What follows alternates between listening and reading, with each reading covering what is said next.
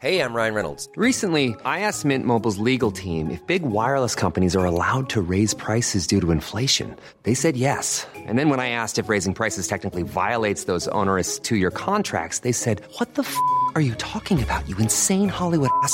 So to recap, we're cutting the price of Mint Unlimited from $30 a month to just $15 a month. Give it a try at mintmobile.com slash switch. $45 upfront for three months plus taxes and fees. Promo rate for new customers for limited time. Unlimited more than 40 gigabytes per month. Slows. Full terms at mintmobile.com. Vous voulez un whisky Juste un doigt. Juste un droit. Taper sur son clavier d'ordinateur ou sur un écran de téléphone pour blesser quelqu'un. Revenge porn, trolling, appel au viol, insultes racistes, toutes ces pratiques écœurantes relèvent du cyberharcèlement. Considéré comme un délit depuis 2014, le phénomène n'a plus grand-chose de virtuel. D'après un sondage IFOP pour France Info, 22% des jeunes majeurs disent avoir été la cible de harcèlement en ligne. En ligne, justement, le sujet est de toutes les timelines, après les témoignages accablants sur la Ligue du LOL, un groupe Facebook quasi exclusivement composé d'hommes, pour beaucoup journalistes ou communicants. Pendant plusieurs années, ils s'en sont pris en ligne à des femmes, féministes, noires, LGBTQ et grosses. Que dit la loi? Le cyberharcèlement est puni d'une peine maximale de 3 ans de prison et 45 000 euros d'amende. Entre les coups portés sur la toile, le dépôt de plainte et la convocation au tribunal, toute une mécanique judiciaire est à l'œuvre, et c'est pour en démonter les rouages que l'équipe de Justin Droit a réuni des experts de choix. Lucille Rouet, je me tourne vers vous. Vous êtes secrétaire nationale du syndicat de la magistrature et juge des enfants à Paris. Avant cela, si je me trompe pas, hein, vous étiez magistrate au parquet de Bobigny. Bonjour et bienvenue dans Juste un droit. Bonjour. À vos côtés, Éric Morin. Bonjour. Bonjour. Alors, avocat au barreau de Paris, vous défendez régulièrement des victimes de cyberharcèlement et je ne crois pas dire de bêtises en affirmant que vous êtes aussi membre du collectif d'avocats Jamais sans elle, créé par l'association du même nom pour aider les victimes de cyberharcèlement de meute. C'est exact. Super. Sur un sujet aussi délicat, j'ai la chance d'être accompagné, pour ne pas dire guidé, par Hélène Sergent, journaliste au service police-justice de 20 minutes. Alors je profite de cet instant pour ouvrir une petite parenthèse autopromo, c'est l'instant pub. Alors avec Akima Bounemoura et Laure Baudonnet, tu publies chaque lundi depuis septembre 2018 le témoignage d'une victime de cyberharcèlement. Aussi choquant qu'émouvant, leur récit est à lire sur 20minutes.fr en cherchant prix pour cible. Voilà, je referme la parenthèse pub. Bonjour Hélène. Bonjour. Bon, les présentations sont faites, il est temps d'ouvrir le dossier d'un double clic. Éric Morin, on ouvre euh, avec vous. Comment euh, et quand le cyberharcèlement a-t-il été reconnu comme un délit? Alors c'est assez récent, ça date de 2014. Avant, euh, il y avait eu un certain nombre de poursuites, mais qui étaient liées à l'infraction de violence. Et puis le développement, hélas, de ces comportements a, a créé une première loi. Et puis, euh, il y en a eu une dernière euh, récemment, début août 2018, où on a euh, changé de paradigme, inversé un petit peu, retourné la lunette, plutôt que de voir la répétition d'un comportement de harcèlement par la même personne, on s'est attaché pour qualifier le harcèlement en meute, la répétition par un groupe de personnes informelles à destination d'une seule et même personne qui en devient la cible, qui en devient la victime. Et c'est effectivement ce que l'on constate là dans, dans, un certain nombre de cas encore récents. Et euh, quelles sont les différentes formes de cyberharcèlement?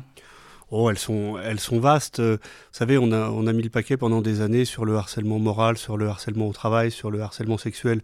Finalement, le, le cyberharcèlement, aujourd'hui, il, il, en prend, euh, euh, je dirais, la substantifique moelle de ces harcèlements. Il n'est pas très, très différent ça n'est pas que virtuel pour la victime. Il y a tout de même euh, une caractéristique, c'est que le harceleur est loin.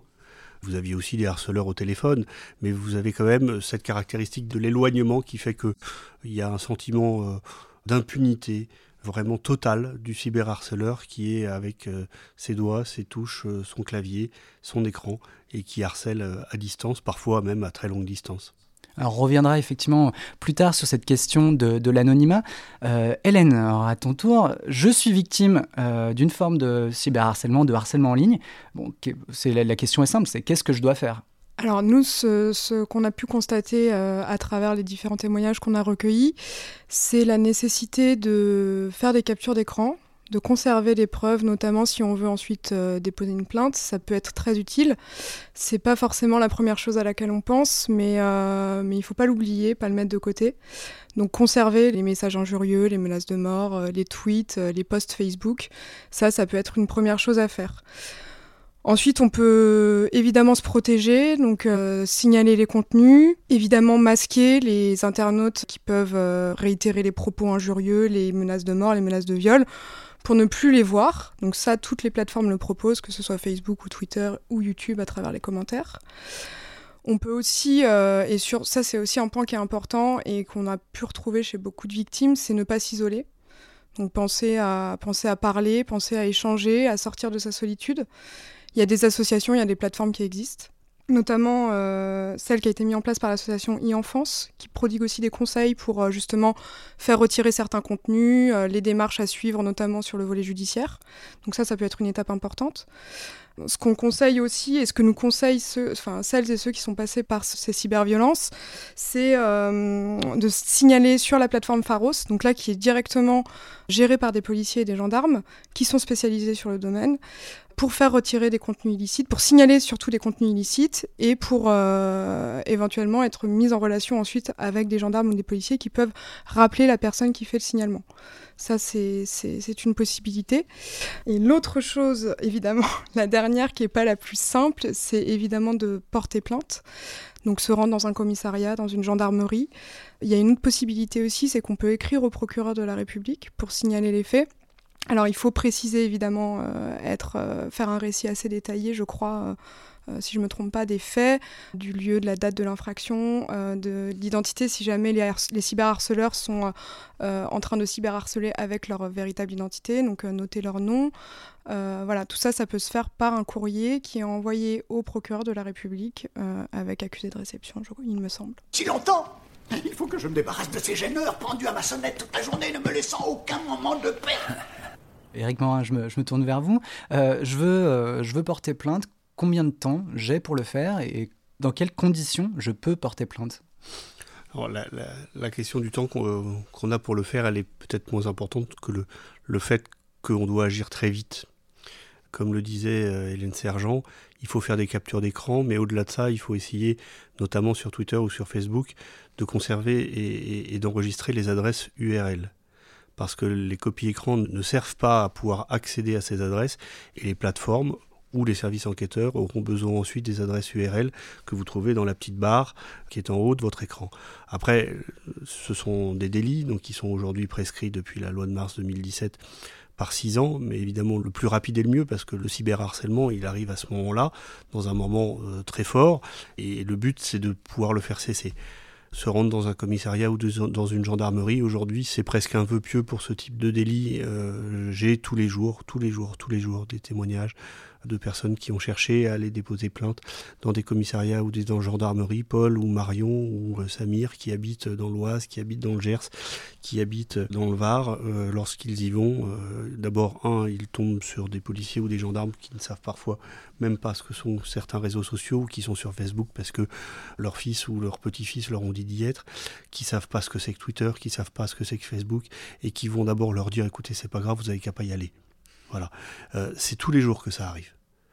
Euh, et aujourd'hui, euh, on parlera après du rôle de la justice et comment la justice appréhende ces délits, mais cette première porte, elle n'est pas ouverte, ça ne fonctionne pas, ça ne marche pas. Parce qu'aujourd'hui, les policiers, les gendarmes, ils ont sans doute des choses bien plus importantes à faire, mais c'est surtout qu'il n'y a pas de politique pénale en matière de cyberharcèlement, il n'y a pas d'instruction de politique pénale qui sont données au parquet, et que à partir du moment où les parquets ne sont pas suffisamment sensibilisés à ces problématiques, comment voulez-vous que les enquêteurs, qui sont en première ligne, qui vont être les premiers interlocuteurs de ces plaignants, il n'y a pas de sensibilisation à ces questions. Et aujourd'hui, c'est l'urgence, c'est l'urgence. On ne peut pas dire, euh, on ne peut pas avoir une volonté politique, et manifestement, il y en a une de dire voilà, on va mettre ça au cœur des préoccupations, si ça ne se traduit pas par une sensibilisation et par le fait que les, les services enquêteurs et les tribunaux doivent être concernés, sensibilisés et surtout réactifs, aussi rapides qu'un clic de souris. Lucille Rouet, pour vous, il y a, un problème de, ce côté-là au, niveau de la magistrature, un manque d'information ou euh, le fait que tout simplement la magistrature serait pas à jour sur la question du cyberharcèlement? Ce qui est sûr, c'est que la justice a toujours besoin de temps pour s'adapter aux infractions. Il faut déjà que le constat soit fait que des nouvelles infractions existent et ensuite que euh, la magistrature euh, s'adapte. Et puis, il faut aussi prendre en compte le fait que c'est un phénomène qui n'est pas forcément le même sur tout le territoire. Des services, par exemple, euh, parisiens, des parquets parisiens sont habitués à ce genre de choses. des parquets plus petits, ça peut être plus difficile et il n'y a pas forcément de magistrats spécialisés dans ce domaine-là. Donc, c'est plus une question de temps que d'obstacles en tant que tel. Il faut du temps pour que la justice s'adapte et que la loi aussi ça, passe peut-être par plus d'hommes, du coup? Euh, En général, il faut plus d'hommes. Pour euh, pouvoir traiter euh, des plaintes, traiter une lettre au procureur de la République, il faut des gens derrière. Il faut des greffiers derrière qui enregistrent cette plainte et il faut des magistrats derrière qui prennent cette plainte et qui la transmettent au service de police ou de gendarmerie spécialisé. mais plus généralement, c'est en effet la connaissance de ces infractions-là, ce qui passe par la formation continue et une spécialisation des magistrats. Donc du coup, enfin, je, vais continuer avec vous euh, sur cette question euh, précise. J'ai déposé plainte. Comment se déroule l'enquête euh, ensuite? Quel est le, le, trajet classique sur une question d'une plainte pour cyberharcèlement? Alors ça dépend comment vous déposez plainte. Si euh, ça vient de se commettre ou si c'est un petit peu plus long, euh, ça va pas se passer de la même façon. Si ça fait euh, plusieurs jours et qu'on est dans ce qu'on appelle une enquête préliminaire, les services d'enquête vont appeler le procureur de la République pour avoir une autorisation à réquisition, pour en fait pouvoir contacter les plateformes pour obtenir une identification des personnes qui ont pu faire ça. S'il faut conserver des éléments techniques, il faudra que le procureur de la République demande au juge des libertés la détention. ça c'est pour le volet technique. si vous avez écrit au procureur de la République, ce que vous pouvez faire par courrier, mais ce que vous pouvez aussi faire en vous présentant dans un tribunal, vous êtes censé avoir accès au formulaire, le procureur de la République va transmettre un papier qu'on appelle un soit transmis au service d'enquête, où il autorisera les services d'enquête à faire ces actes-là. Ensuite, euh, il y a tout le côté, et c'est pour ça que euh, souvent c'est aussi euh, des parquetiers spécialisés en la matière, tout le volet victime qu'il faut traiter. C'est-à-dire qu'il faut faire une audition de la personne qui se dit victime, bien l'entendre et être formé pour ça. Il faut aussi écouter peut-être l'entourage de cette personne, voir en quoi elle a subi un trouble, la faire examiner par un psychologue, voir les conséquences de, des actes qu'elle a subis peut-être parfois depuis des semaines sur sa vie quotidienne. Et puis euh, ensuite, on va, si on a identifié les personnes, on va ensuite les entendre, entendre leur version et voir si on a assez de preuves en la matière. La difficulté, notamment quand on s'en prend, comme le prévoit désormais la loi, euh, quand on est plusieurs à s'en prendre à une personne, c'est la question de la responsabilité individuelle de chacun et ça, c'est difficile à prouver dans les faits. Vous avez, vous avez utilisé le terme justement d'identité. Aujourd'hui, est-ce que les plateformes, j'imagine que j'ai déjà un petit peu la, réponse à cette question, mais est-ce que les plateformes jouent le jeu? Est-ce qu'elles sont réactives et est-ce que justement elles, jouent le jeu de la justice? Est-ce que vous donnent l'identité quand vous, le, vous la demandez des euh, personnes responsables de cyberharcèlement? Je dirais que les choses s'améliorent, mais ça peut être encore difficile. Par ailleurs, euh, encore une fois, il faut que euh, euh, la loi s'adapte, mais ça prend du temps. Et la loi ne s'adapte pas forcément sur tout. On parlait tout à l'heure de Pharos. elle n'est pas prévue pour le cyberharcèlement. C'est pas une des infractions qui est prévue pour Pharos. Et on se rend compte que le cyberharcèlement pas, ne fait pas l'objet des renvois dont il aurait besoin en fait. par exemple, sur l'obligation des plateformes, le cyberharcèlement n'est pas visé comme infraction pour laquelle ils sont obligés de signaler on voit qu'on a une volonté de bien faire, mais qu'on n'est pas allé jusqu'au bout des choses, et que euh, du coup, euh, ils collaborent, mais il n'y a pas de délai qui est fixé, et euh, ça peut prendre du temps pour avoir des réponses. T'as quelque chose à dire? Non. Voilà. Quand il a rien à dire, il dit rien. Il n'a pas été élevé chez les porcs, excusez-nous. Éric Morin, vous avez été l'avocat notamment de Nadia Dam, qui, a, été violemment harcelée, je crois, l'an dernier. comment ça s'est passé de ce côté-là? Est-ce que les, les, plateformes ont été plutôt réactives? C'est très compliqué, c'est un petit peu empirique et puis c'est en devenir. D'abord, euh, dans l'affaire de Nadia, qui, a vraiment été une pionnière en la matière et c'était courageux de sa part, même si c'est allé assez rapidement, c'est à huit mois. Hein. Donc quand on dit rapidement, vous voyez, on est quand même dans, des délais assez longs. Euh, c'était lié à une plateforme qui s'appelle jeuxvideo.com, dont elle avait parlé dans une chronique, et qui euh, est détenue par Webmedia qui a joué le jeu. Qui a joué le jeu parce qu'il euh, y avait sans doute aussi une question de survie pour eux, vu le bruit qu'on avait fait autour de cette affaire, et que c'était aussi une manière de ne pas perdre et leur clientèle, et leurs annonceurs, et, leur business. Mais donnons-leur ce crédit, ils ont joué le jeu, et on a pu obtenir un certain nombre d'identifications. Attention, quand on parle d'identification, c'est pas... Euh, le nom, le prénom, euh, l'adresse et le code postal de la personne sont des identifications d'adresse IP, ce sont des identifications d'adresse mail avec lesquels ils se sont inscrits, et ça ne donne pas une carte d'identité euh, exacte de celui qui est derrière son clavier. D'ailleurs, une adresse IP peut être utilisée par euh, plusieurs personnes, voire même piratée par euh, qui? Un voisin du dessus, du dessous. Au boulot, un cybercafé. exactement. Donc, dans l'affaire de Nadia Dam, on y est arrivé par ce biais-là. Il y avait aussi des messages Twitter qu'elle avait, avait subis. Aujourd'hui, Twitter, on, le dit, même, même son président commence à le, à, le, dire, mais enfin, c'est le vilain petit canard. Aujourd'hui, Twitter ne joue pas le jeu. Aujourd'hui, Twitter euh, a ses propres règles et juge de lui-même, et y compris avec des services enquêteurs. J'ai en mémoire euh, une affaire où on avait signalé à peu près une trentaine de messages de tweets euh, injurieux, diffamatoires, etc. Et Twitter ne retient que les menaces de mort ou les menaces de viol, parce que là, ils se disent, bon, bah, si jamais en plus ça devait arriver, euh, on serait mal de ne pas avoir répondu. Mais tout ce qui relève des injures, y compris des injures aggravées à caractère sexiste, antisémite, euh, raciste, homophobe et autres, et des diffamations aggravées également, c'est un petit peu au petit bonheur la chance. On ne sait pas d'ailleurs qui nous répond, qui répond à, à ces réquisitions. Il y a une ligne mail dédiée euh, des services enquêteurs pour ces réquisitions. On ne sait pas qui y a derrière, et puis parfois ils répondent, parfois ils répondent pas. Comme vous disiez tout à l'heure, il n'y a pas de délai, donc on est aussi tributaire de ce délai. Et quand on est le, plaignant et la victime, on dit bah alors qu'est-ce que où est-ce que vous en êtes? Et puis bah on attend, on attend, on attend, et puis parfois on a des réponses, parfois on n'a pas de réponse. Et puis au final sont renvoyés ou sont identifiés, puis ensuite sont renvoyés et sont jugés, bah, ceux qu'on a bien voulu euh, et ceux qu'on a bien pu identifier. Ça fait une petite un petit nombre par rapport à la masse, mais c'est en devenir et on espère que ça, ça va fonctionner de mieux en mieux en tout cas. Hélène? Nous, on l'a vu aussi euh, quand on a, on a voulu euh, enquêter un petit peu justement sur les, questions de ces signalements et de ces demandes d'identification euh, formulées par les autorités françaises. Facebook France maintenant communique très bien sur ces éléments-là et donne de façon assez précise les données avec les proportions de, demandes effectuées par les autorités françaises et puis les, données, les, les, demandes auxquelles Facebook a, accédé. Alors, on n'a pas encore une transparence totale, on n'a pas euh, de critères, euh, sur quelle base et sur quels critères euh, Facebook a accédé à la demande des autorités. En revanche, Twitter, aujourd'hui, c'est impossible. C'est-à-dire qu'on n'a aucune donnée sur les demandes liées aux identifications dans des cadres de cyberharcèlement. On ne sait pas à quoi ça correspond et il n'y a pas une volonté derrière, visiblement affichée, de vouloir communiquer davantage sur ce sujet-là. Et c'est d'ailleurs très étonnant parce que aujourd'hui, ce qui caractérise les grandes sociétés américaines, que ce soit des sociétés de réseau ou des, cabinets d'avocats américains, etc. Ça, n'est plus de communiquer sur leurs compétences, leurs technologies, mais c'est de communiquer sur l'éthique sur le pro bono, sur tout ce qui fait euh, leur, euh, tout ce qui font leur valeur. Et, Facebook a pris ce train en marche. Bon, euh, n'a pas été le leader, mais en tout cas aujourd'hui est dans le train. Aujourd'hui, Twitter ne communique pas là-dessus, ou en tout cas s'il communique, dans la réalité des faits, ça n'est pas le cas. Et aujourd'hui, Twitter reste un champ de bataille parce que Twitter l'accepte. Hélène, je crois que tu avais une question sur les moyens, euh, tout simplement, de, l'État éventuellement pour faire pression sur euh, les différents interlocuteurs.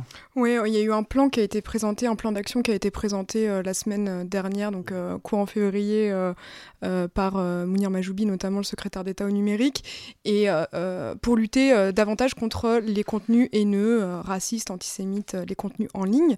Et il y a, y, a, y a, un point notamment, enfin plusieurs points à, à travers ce plan qui insiste sur euh, le retrait des contenus.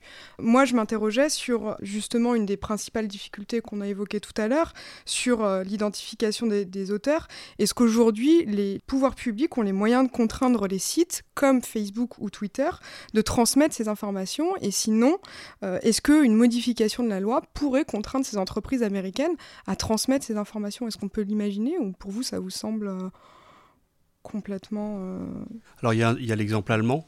Hein, aujourd'hui, en Allemagne, il y a eu euh, une vraie volonté politique alliée à une véritable coopération avec les plateformes en Allemagne.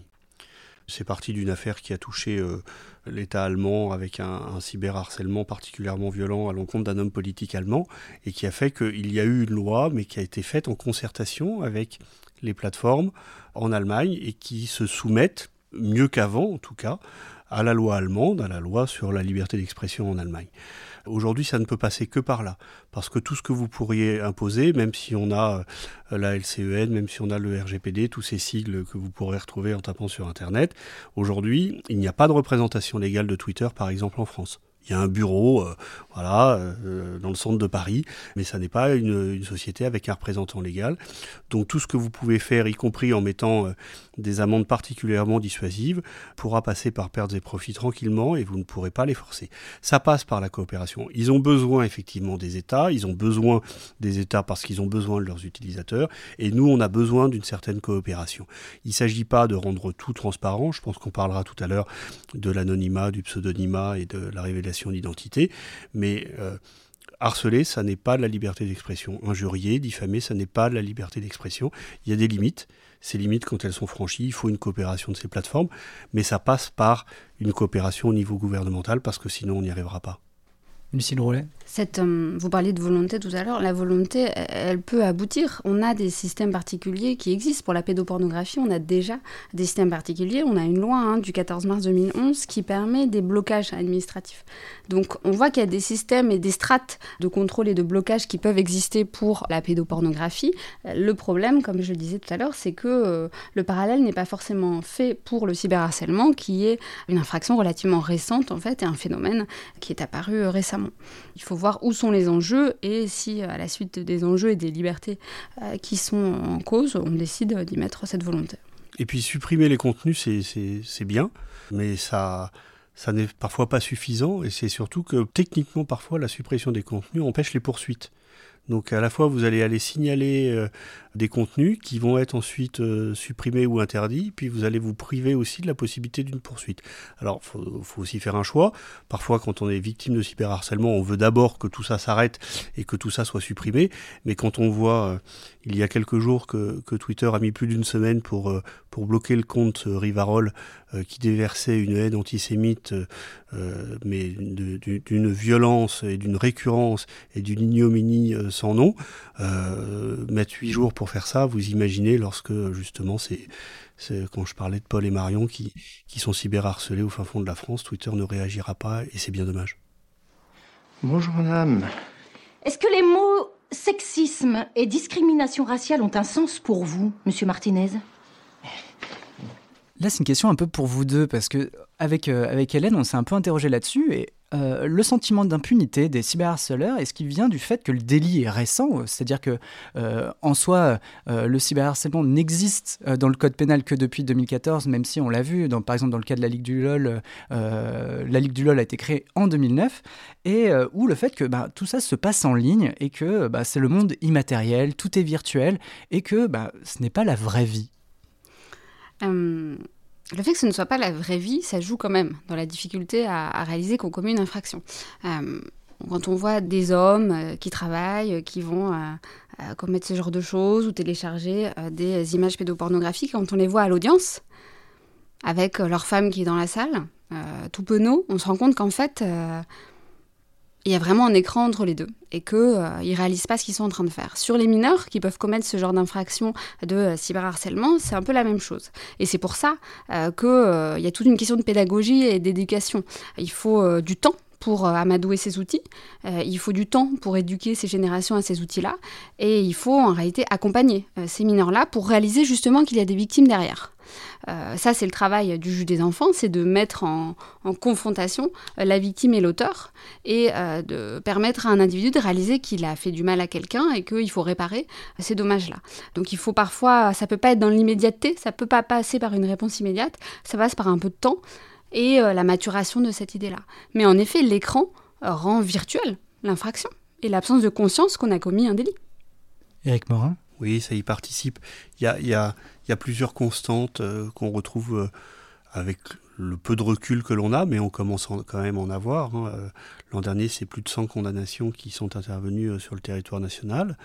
D'abord, ce sont des hommes, dans la quasi-totalité des cas, un peu comme les, les, cas de détention ou de partage d'images pédopornographiques, il y a une appropriation par les hommes. Et les victimes sont majoritairement, pas que, mais quand même majoritairement des femmes. Ensuite, euh, lorsqu'ils se retrouvent dans un box, ils ont tous la même phrase Je ne pensais pas un jour me retrouver là. C'est-à-dire qu'il y, a un décalage abyssal entre euh, ce qu'ils ont fait le fait qu'après on va les retrouver euh, parfois plusieurs mois après, parce que les investigations sont longues, ou parce qu'il y a des questions de compétences territoriales qui vont faire que le dossier va être envoyé à tel ou tel procureur euh, ailleurs. Et puis, euh, ding dong, euh, un matin, ou bonjour au téléphone, on aimerait vous voir, c'est pourquoi, bah, on vous dira. Et puis, monsieur, vous êtes placé en garde à vue parce que vous avez posté tel ou tel message il y a maintenant 3 mois, 4 mois, 5 mois, 6 mois. Et la personne se dit, mais je pensais jamais quelle que soit même la nature du message, vous pouvez avoir les messages les plus, pardon, les plus dégueulasses qui ont été envoyés. Euh, la personne ne se rend pas compte qu'un jour, elle pourra en rendre compte justement devant la justice. Et puis, euh, euh, cette impunité, elle, est là, ils regardent leurs chaussures, ils ont un air penaud, qui est leur famille ou pas dans, dans la salle, et, ils lâchent, c'était que des mots. C'est pas que des mots. Lorsque vous êtes la victime, vous les prenez toujours au premier degré lorsqu'on vient vous dire, quand on vous envoie un message, on va te retrouver, on sait où t'habites, on va suivre tes enfants, on va venir te violer, on va venir chez toi, la victime de cyberharcèlement, elle le croit. Elle ne peut pas psychologiquement balayer ça d'un verre de main et dire ça n'existe pas. Et donc c'est ça qui crée effectivement l'isolement dont parlait Hélène Sergent tout à l'heure, c'est ça qui crée la peur. Et, le cyberharceleur doit s'en rendre compte, et quand c'est la justice qui lui dit, parfois il s'en rend sincèrement compte parfois uniquement parce qu'il a été pris par la patrouille. Hélène? Par ailleurs, on, le retrouve beaucoup, euh, ce décalage entre le, la perception du cyberharceleur et ce qu'a ressenti la victime. Parmi les, constantes qu'on retrouve chez les, personnes qui ont été victimes de cyberviolence, c'est des choses très concrètes, un impact sur la santé physique, euh, mentale, des cas de, dépression, des sentiments d'isolement, des pertes d'appétit, des troubles du sommeil, enfin voilà, des choses qui concrètement, même si ça se passe euh, effectivement sur un écran et que la personne visée par les, raids ou les injures, les menaces de mort les reçoit sur l'écran de son téléphone ou de son ordinateur, euh, dans la vraie vie, euh, c'est que c'est des choses qui ont un impact euh, direct, concret et, parfois très, assez, assez violente. En plus, c'est du racisme. Ça, c'est ton opinion personnelle que je suis raciste. Hum. Si tu veux mon avis, tu un raciste ici, c'est what? On évoquait tout à l'heure la, question du manque de moyens euh, comment ça se fait que la France n'a pas encore ou n'a pas aujourd'hui de, parquet national numérique euh, spécialisé dans les crimes en ligne, comme elle a un parquet national financier ou un parquet antiterroriste par exemple? Parce qu'on n'en a pas forcément besoin. Euh, créer un parquet national, ça n'entraîne pas forcément plus de moyens, déjà. Et, euh, et, puis, ce sont des infractions qui ont lieu partout et qui nécessitent une réponse euh, quasiment territorialisée. J'entends par là que ça vise beaucoup de choses, le cyberharcèlement, et être hyper spécialisé n'est pas forcément la solution. Vous pouvez vous retrouver déjà avec des auteurs majeurs, avec des auteurs mineurs.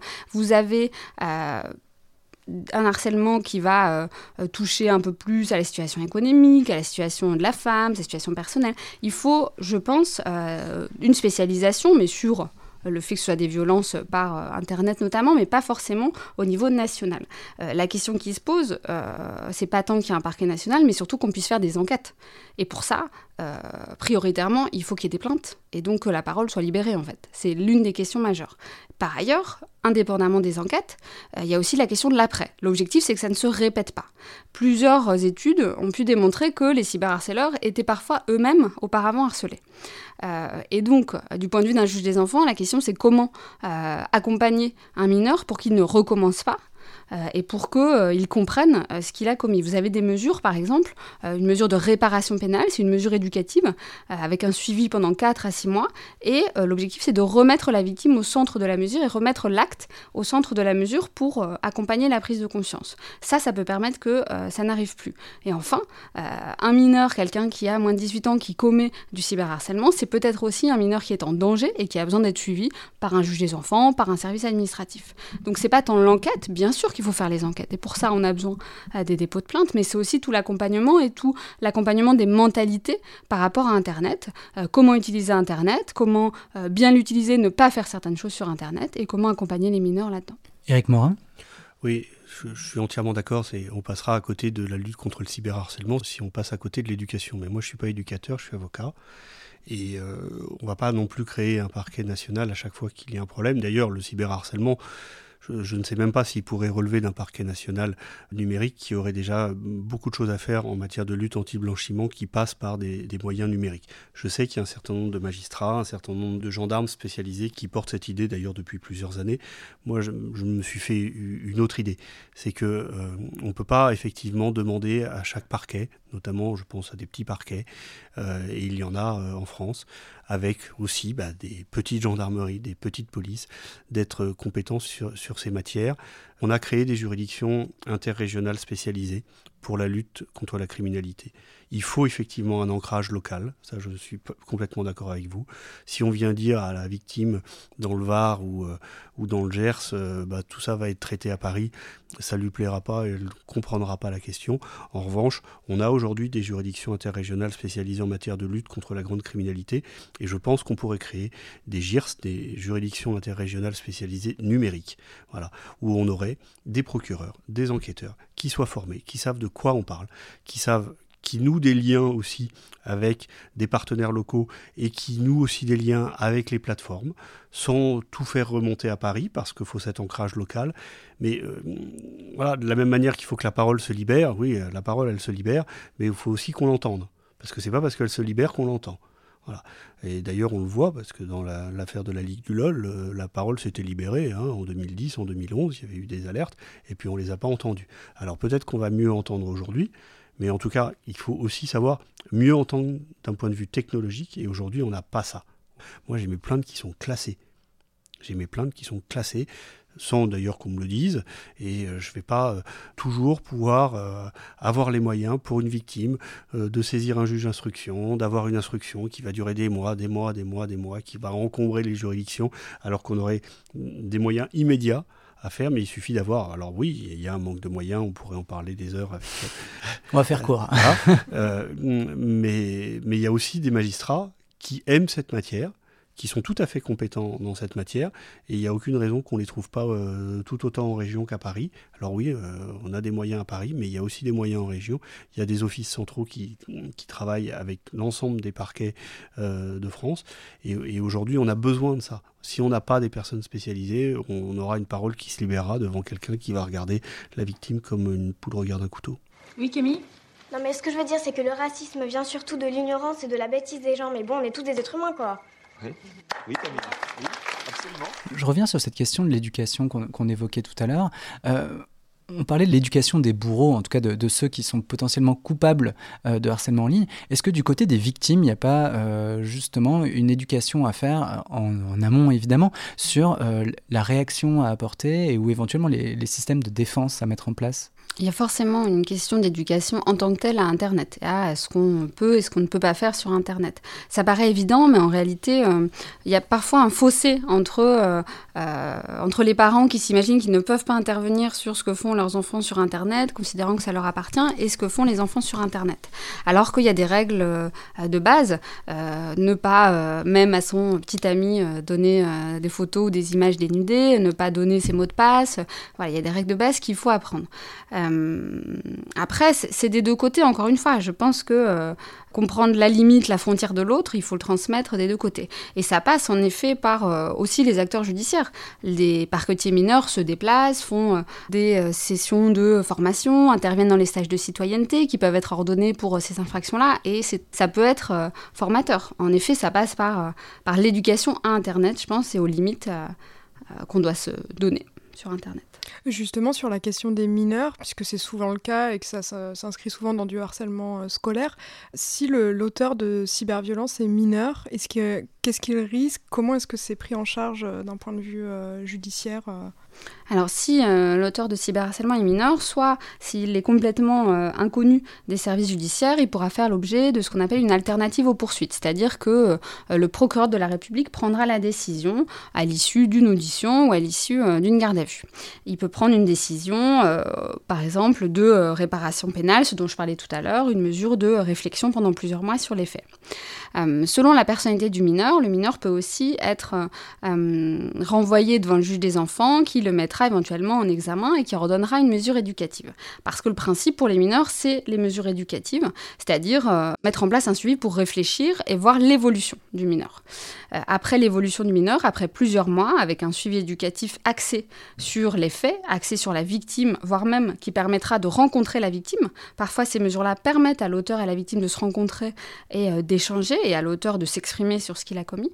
Après euh, ces quelques mois, le juge des enfants recevra un rapport sur la mesure éducative et rencontrera le mineur soit dans son bureau, soit en salle de tribunal pour le juger.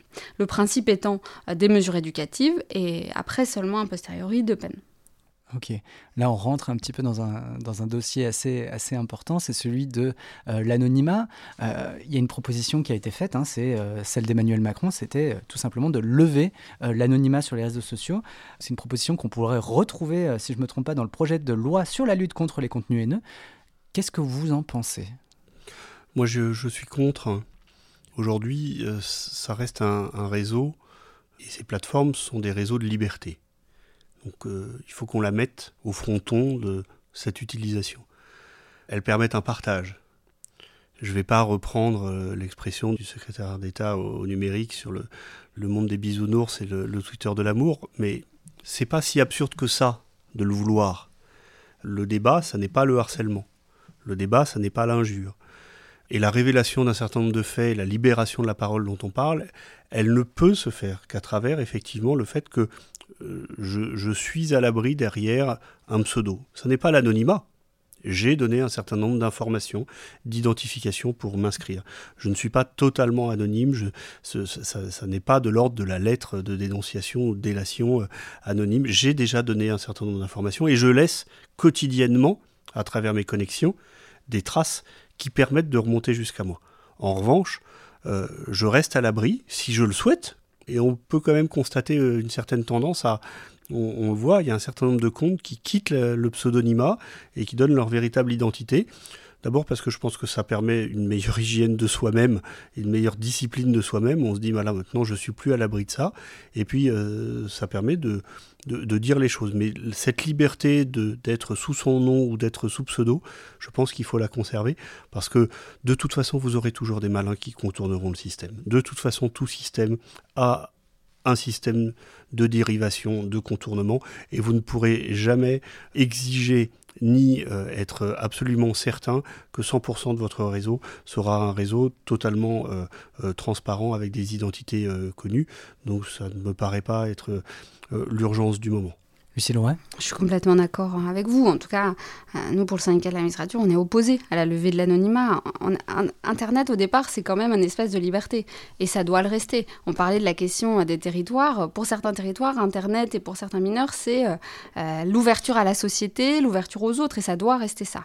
Après, et en effet, euh, lever l'anonymat, des personnes trouveront d'autres solutions, d'autres techniques pour qu'on ne puisse pas les identifier. Après, c'est à nous euh, de trouver des solutions a posteriori, mais il faut euh, permettre encore l'anonymat et pas le lever. Et pour se faire une idée, on peut aussi s'appuyer sur différentes recherches, notamment des deux chercheurs de sociologues de l'Université de Zurich en 2016 qui ont montré que les propos les plus agressifs étaient tenus par des internautes qui tweetaient et qui s'exprimaient en leur propre nom et qui se revendiquaient de mouvements notamment politiques.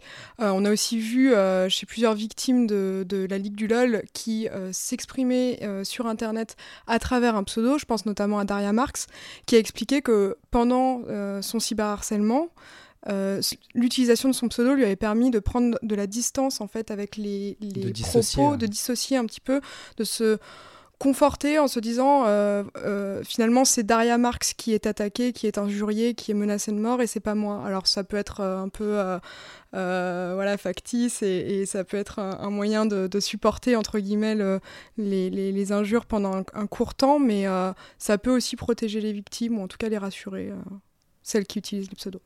On arrive à la fin de ce podcast. Lucille Rouet, Eric Morin, est-ce que vous avez un conseil à donner à nos auditeurs? Ne restez pas seul. Voilà, ne restez pas seul. Vous savez, le, le, principe du harcèlement, c'est qu'il se fait rarement en, comme on dit en mauvais français, en, en B2B. Euh, il y a une meute d'un côté, un petit groupe qui va se construire et qui va chercher à isoler, qui va se sentir plus fort parce qu'ils sont en meute, ils sont en groupe, et qui va se sentir plus fort parce qu'ils sont en groupe et en meute face à quelqu'un qui va de plus en plus s'isoler. Euh, c'est exactement le, le, le, même souci en matière de harcèlement scolaire. Le harcèlement scolaire prend aussi aujourd'hui euh, la la, comment dire, le, le, chemin du cyberharcèlement. Mais avant que le cyber n'existe, il y avait du harcèlement scolaire à la sortie euh, des écoles, dans les cours d'école, dans les couloirs de classe, etc. etc. Et, ce phénomène de repli, ben, il aboutissait à des drames. Je ne pense pas qu'il faille euh, qu'on attende systématiquement des drames pour prendre de l'avance. On a toujours pris du retard, à part le Minitel, et, commence et ça commence à remonter. On a toujours pris du retard, et la justice en particulier a toujours pris du retard par rapport euh, au numérique. C'est sans doute parce qu'il y a aussi euh, euh, beaucoup d'argent parfois euh, qui est derrière un certain nombre de mouvements et qui prennent la forme d'une délinquance numérique. ça serait bien qu'on prenne un petit peu d'avance pour une fois. Entourez-vous, ce sera la conclusion de cet épisode de Justin Droit. À violence virtuelle, blessures et poursuites bien réelles, je pense que c'était l'une des infos importantes à retenir justement aujourd'hui. À ceux qui voudraient aller plus loin plusieurs recommandations. Pour saisir toute l'étendue du harcèlement en ligne, je ne saurais que trop vous conseiller de lire la série de témoignages recueillis par nos journalistes. Alors vous les trouverez dans le dossier Pris pour cible sur venute.fr. Fin de la pub. À propos de la Ligue du LOL, alors au moment de préparer cette émission, nos confrères podcastiques Quad Meuf, Programme B ou Les couilles sur la table, ainsi que l'émission de France 2 Je t'aime, etc., où participait justement Eric Morin, euh, ont très bien décrit euh, ce qu'était cette sinistre machine à broyer des femmes. On vous encourage à regarder et à écouter. Enfin, difficile de ne pas remercier nos invités qui se sont libérés en un temps record.